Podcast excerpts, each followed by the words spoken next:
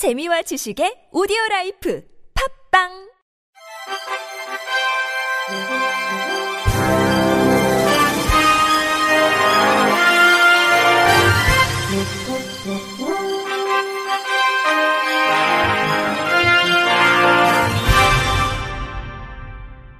청취자 여러분 안녕하십니까. 9월 16일 수요일 KBIC 뉴스입니다.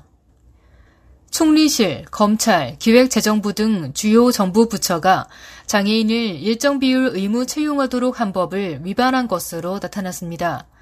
정부는 올해부터 위반한 부처에 부담금을 부과하는 페널티를 주기로 했습니다.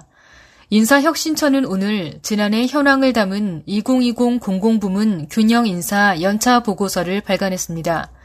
지난해 장애인 법정 의무 고용률을 미달한 부처는 국무조정실, 총리비서실, 검찰청, 기획재정부 등 총 11곳으로 나타났습니다. 지난해 중앙부처와 지자체의 장애인 고용률은 각각 3.6%, 4%로 법정 의무 고용률을 초과했으며 공공기관의 장애인 고용률은 3.3%로 법정 의무 고용률을 미달한 것으로 조사됐습니다.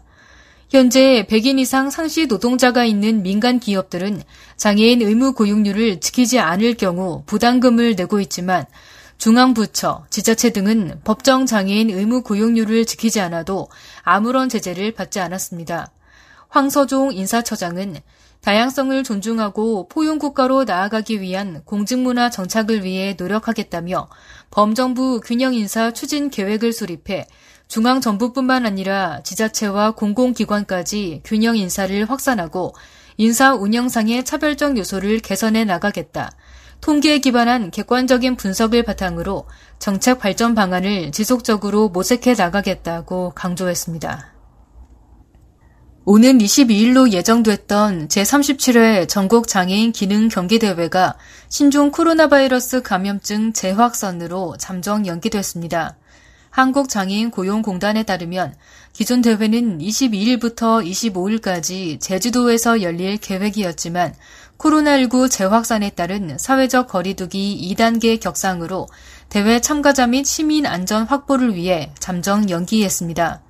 연기된 대회 일정은 향후 개최 장소 및 일정을 변경해 재공지할 계획입니다.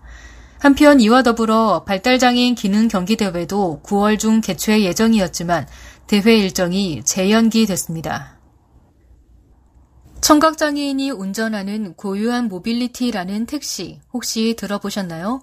첨단 기술이 적용돼 안전 운행이 가능하고 승객이 기사와 소통할 수도 있는데요.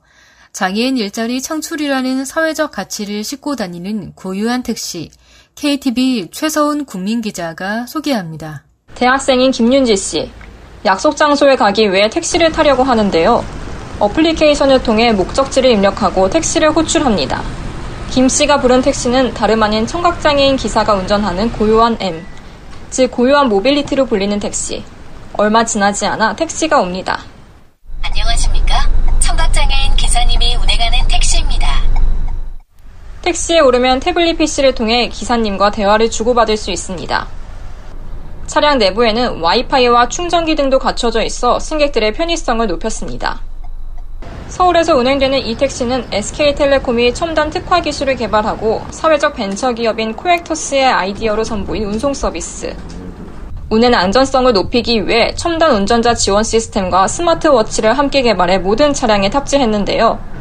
실시간 주행 정보를 인지하고 판단해 위험한 상황이 발생하면 스마트워치를 통해 손목의 진동으로 운전자에게 전달합니다.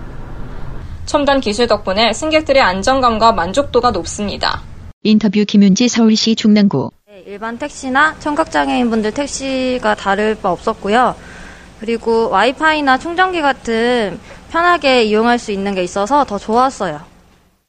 이 택시를 운영하는 사회적 기업은 교육을 받은 청각장애인 기사를 직접 고용하는데요. 산학금 없이 월급제로 운영하고 추가 성과금도 지급하는 등 처우를 개선했습니다. 인터뷰 김진성 고유한 M 택시 기사. 택시 운행에 대한 교육을 이수하고 운행해보니 안정적이고 편안하게 갈등 없이 즐겁게 운행하고 싶습니다. 저도 청각장애인 기사님이 운전하시는 이 택시를 한번 직접 타보겠습니다. 태블릿 PC를 통해 지도를 보거나 인터넷을 할 수도 있습니다. 기사님께 하고 싶은 말이 있어도 문제가 없습니다. 버튼을 누르고 직접 말을 하면 자동으로 문자로 변환돼 기사님께 전달되기 때문입니다.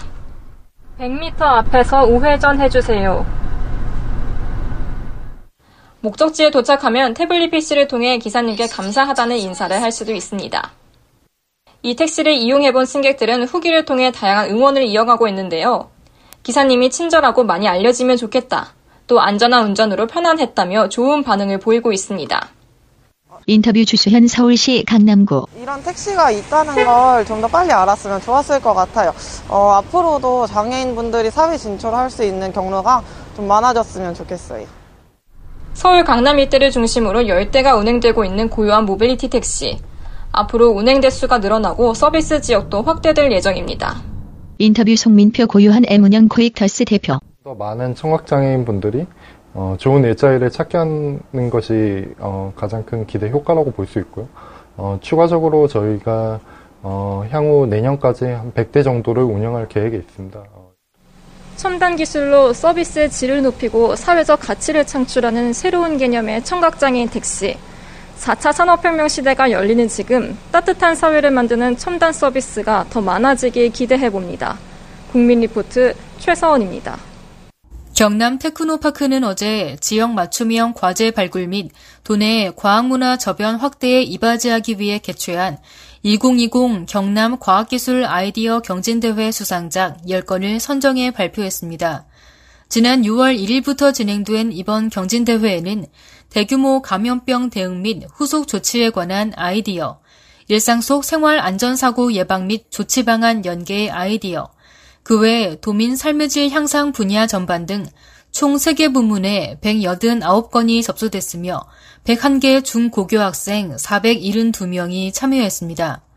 경남TP는 서류심사와 결선심사를 거쳐 수상작으로 최우수 1건, 우수 4건, 장려 5건 등 총 10건을 선정했습니다.